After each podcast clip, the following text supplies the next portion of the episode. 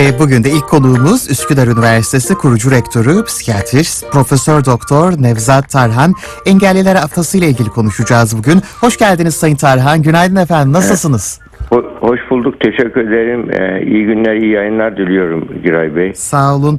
Tabii engelleri konuşurken asıl engeli belki de konuşmak gerekir. Nerededir? Dilerseniz buradan başlayalım sohbetimize. Evet, yani güzel bir yerden başladınız. Gerçekten de insanlar engellilik açısından iki türlüdür. Birisi şu anda engelli olanlar, ikincileri de engelli adayları. Geri kalan insanlar. Yani insanlar iki gruptur. Engelli olanlar var, aday engelliler var. Onun için en sağlıklıyım diyen her insan bile aslında hayatının bir döneminde geçici veya kalıcı olarak engelli olma potansiyeline sahiptir. Bunu iyi bilmek gerekir. Yani bunun için yani engelliliği kendi insanlar kendinden çok uzak, yani uzakta bir sorun gibi düşündüğü zaman engellilere karşı bir zihinsel körlük oluşuyor insanlarda. Engellileri anlayamadıkları gibi yapması gerekenler de yapmıyorlar. Yani çünkü engelli insanların bulundukları durum için, sosyal hayata dahil olmak için, uyum için çaba göstermesi, sebatlık göstermesi gerekir. O onların sınavıysa, sağlıklı insanların sınavı da engellileri anlamak ve onlarla ilgili bana düşen sorumluluklar nedir, ne yapabilirim diye düşünmektir diğer insanlar için de. Bu nedenle yani engelliliğe bakış açımızı bizim engellilikten daha önemlisi yanlış bakış açılarını düzeltmektir engellilikle ilgili. Evet. Zaten bu haftanın da en önemli amacı o. Yani engellilikle ilgili ön yargıları, algıları dağıtmak ve insanların, engellilerin hayatını, uyum sağlamalarını kolaylaştırmak hedefleniyor esas olarak. Evet. Tabii engelli bireyleri toplumsal yaşama kazandırabilmek de çok çok önemli. Öncelikle dediğiniz gibi zihinlerde bunun başlaması gerekiyor. Engellilerin en büyük sorunları da aslında engelleri değil, onlara doğru bakılan bu ön yargılar ya da işte sen yapamazsın, edemezsin gibi tavırlar. Önce bunları değiştirmek gerekir. Bu çalışmalar da tabii ki onlara katkı sunacaktır. Bu konuda toplumun geneli nasıl bir duyarlılık izlemeli sizce? Engellilere karşı nasıl bir tavır doğru olandır? Tabii burada genellikle engellilere karşı olduğu gibi her alanda da böyle önemli bir tavsiyemiz var bizim. Bir insanın özürüne, özeline ve kutsalına, bu üçüne hiç dokunmamak gerekiyor.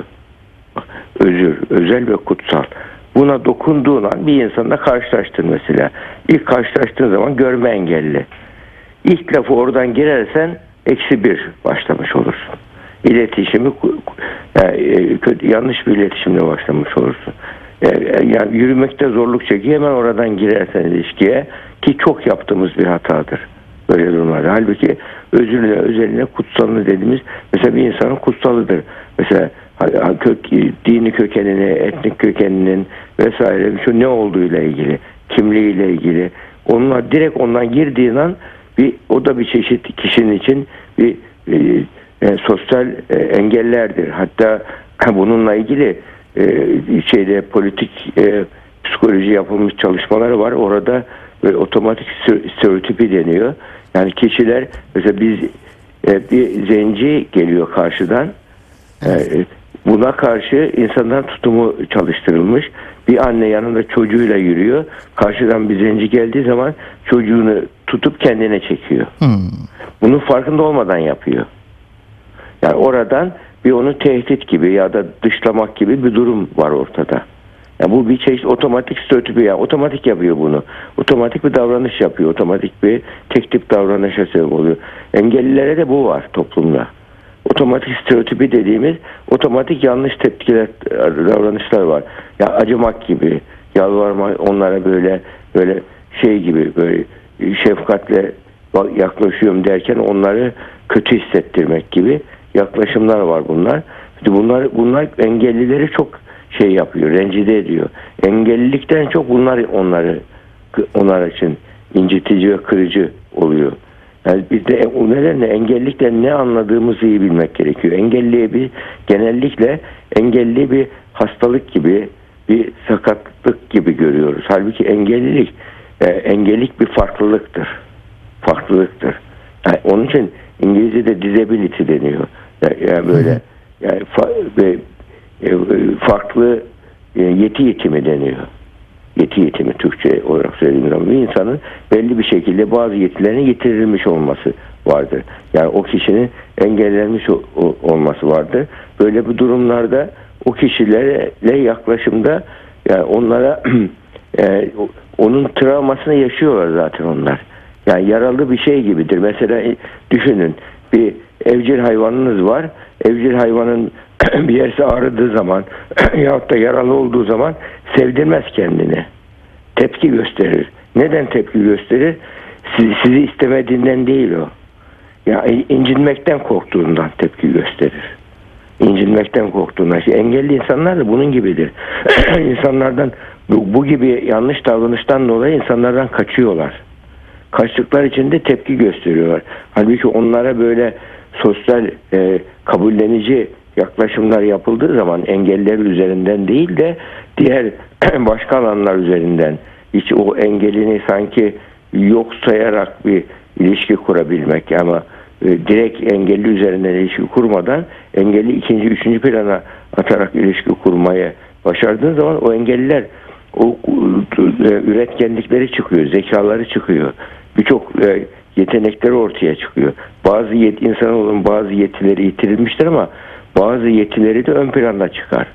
Mesela şeyi düşünün, Stephen Hawkins'i düşün. Yani Bing Bang'i bulan fizikçi 2018'de vefat etmişti biliyorsunuz. O kişi tam bir kronik ailesi hastalığı var. Yani boyundan aşağısı hiçbir çalışmıyor. En sonunda şeydi artık neredeyse yüz kasları da çalışmamaya başlamıştı. Hiçbir şeyini yapamıyor. Engelli. Onun o engelliliği hayal kurmasına, zihinsel olarak böyle aşırı düşünmesine ve teorik fizikte bir şeyler yapmasına sebep oldu. Eğer engelli olmayıp normal bir hayat yaşasaydı bu keşifleri belki yapamazdı. Başka tatminler olurdu. Evet. Ama mecbur kaldığı için ümitsizliğe, karamsarlığa düşmemiş. O engelli durumundan yaptığı böyle zihinsel çabalarla, zihinsel itirazlarla, zihinsel isyanlarla sorgulayarak teorik fizikte şey açtı. Çığır açan şeyler yapabildi. Mesela onun en son şeylerinden birisi de şu. Benim bu evreni inceliyor. Ya diyor benim matematiksel aklım diyor. Bu dünya bu kadar hareketli, canlı, neşeli, çeşitlilik varken diyor bu koskoca evrenin boş olması imkansız diyor. Benim matematiksel aklım ve başka evrenler var, O evrenlerden bize gelecekler, bizim Amerika'yı, Avrupalıların işgal ettiği gibi dünyayı işgal edecekler. Onun için ölüme de onlar çare bulacaklar gibi bir şeyler üretmiş. Ya bu ne oldu? İşte hayal kurarak kimsenin görmediğini görüyor, düşünmediğini düşünüyor. Bunlar keşif yapanlar, bunlar böyle zor zamanlarda, zor durumlarda, engelli durumlarda birçok keşifler yapılmıştır. Bu nedenle engellilik bir şey değil, insanın hayatına, insanlığa bir hiç engelli olmasın demek gerçekçi değil.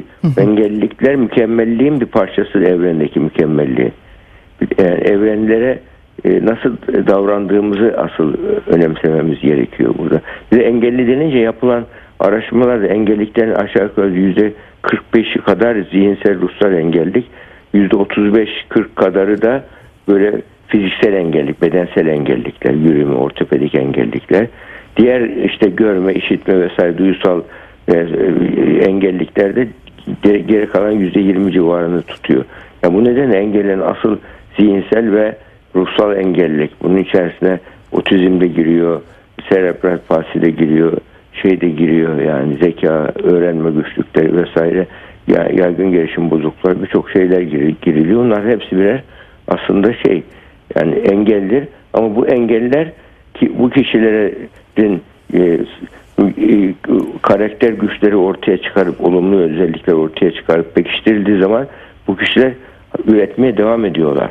Sonra engelliler üzerinde yapılan araştırmalarda en çok korktukları nedir diye sorulmuş yani. Yani en çok nelerden korkuyorsunuz diye, en çok yalnız kalmaktan korkuyorlar engellilerde. Yani o nedenle onlarda bile toplumsal, yani sosyal destek olmadan böyle topluma da tek başına kalmakla ilgili korkuları onların en büyük, yani tabii genel olarak insan, yani ilişkisel bir varlık insan. Sosyal yapının bir parçası olmak istiyor.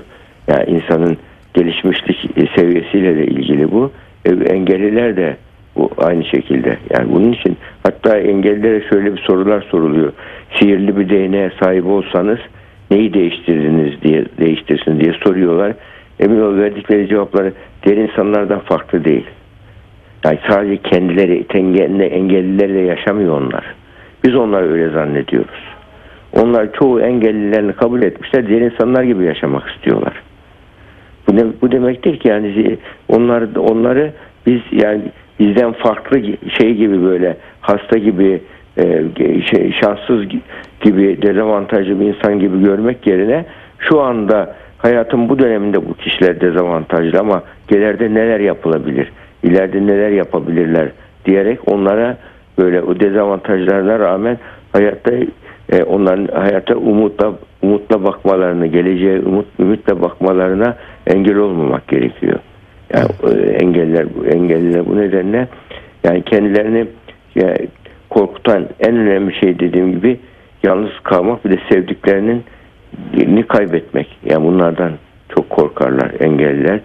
Yani aslında engellilikte önemli olan şey, yani bunların, yani diğer bütün insanların sahip olduğu temel özgürlükler vardır. Temel ihtiyaçlar vardır. Böyle onlar temel ihtiyaçlarını, temel böyle insan haklarını ve temel ihtiyaçlarına kavuşma hakları var onların. Zaten devlet politikaları, Birleşmiş Milletler 2006'da bunu, bütün Birleşmiş Milletler karar aldı. Bütün dünyada engellilerin bu temel özgürlüklerini ve insan hakları konusundaki şeyinin sözleşme halinde yayınladı. Bütün devlet politikaları haline getirmeye başladı. Türkiye'de de bu devlet politikaları engelliler için hep yeni kazanımları sağladı. Engellilerle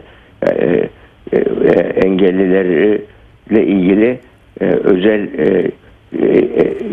yetişmiş kişiler, böyle özel eğitimciler, bu da bu konuda çalışan işte bakım ve destek elemanlarının eğitilmesi konusunda da epeyce mesafe alındı Türkiye'de. Bunun için kendilerini nasıl iyi hissederler ve en çok rastlanan bir şey de engellilerde mesela duygusal tükenmişlikler çok yaşanıyor. Bak, fiziksel tükenmişlik değil, yürüyememe, yapamama, çalışamama falan değil. Duygusal tükenmişlik en çok onları şey yapıyor, etkiliyor. Duygusal tükenmişlikte ne var?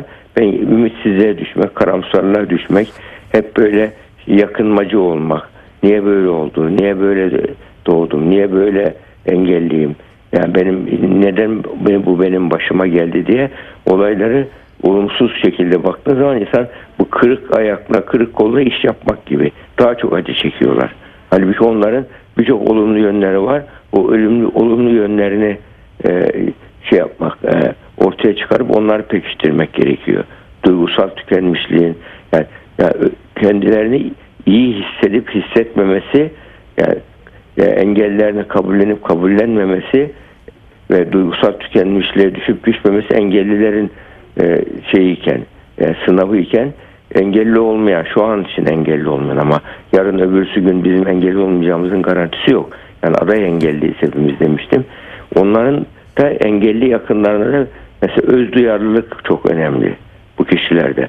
Yani toplumda bir özduyarlılık, yani engellilere karşı oluşursa engelliler böyle durumlarda o kişiler, yani engelleri daha iyi anlayabiliyorlar, empati yapabiliyorlar.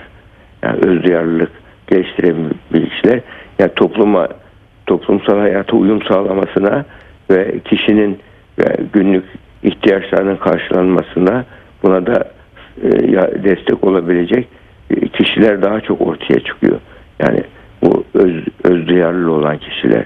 Onun için bütün insanların ortak insan hakları neyse, yani diğer insanların temel özgürlükleri neyse, engelliler de bundan tam ve eşit bir şekilde faydalanmalı.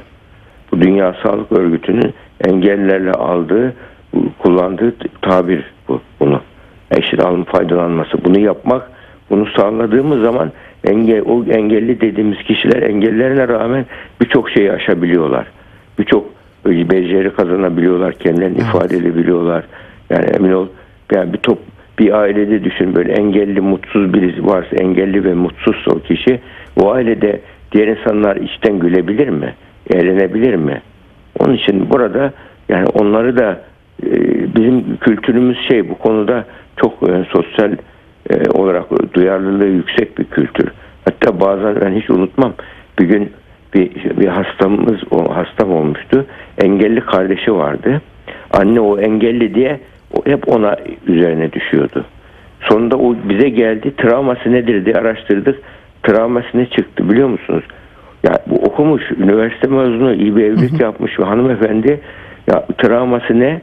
Ya ben acaba bu evde üvey evlat mıyım düşüncesi var.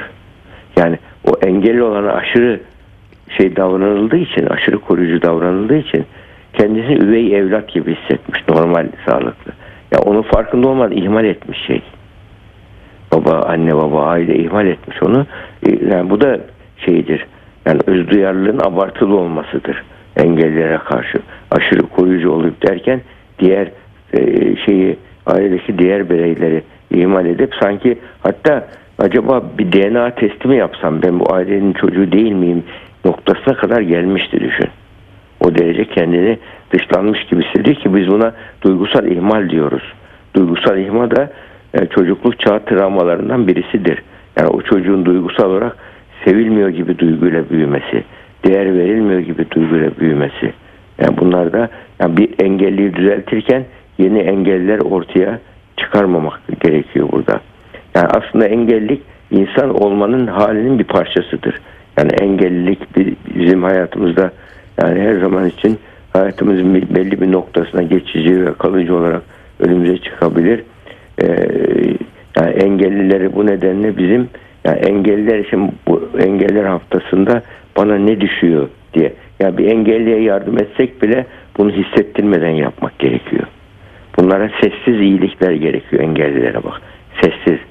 O göstere göstere iyilik yaptığın zaman engellilere çıkıp da ben size sahip çıkacağım, ben sizin dediğini yapacağım dediğin zaman bu gösterişte bir iyilik, engellilerin kendilerini hissetmesi. Böyle yani kendilerini ikincil gibi görmesine, özgüvenlerin zedelenmesine ve bunu söyleyen kişiye de bağımlı olmak ihtiyacı hissediyor. Söyleyen kişi de farkında olmadan böyle bir egosu yüksek kişiler yapıyor bunu. Yani engelli kişileri engelli tutarak kendine bağlı tutur ve egosunu öyle tatmin ediyor mesela onlara. Ve bunları yüzüne vurarak.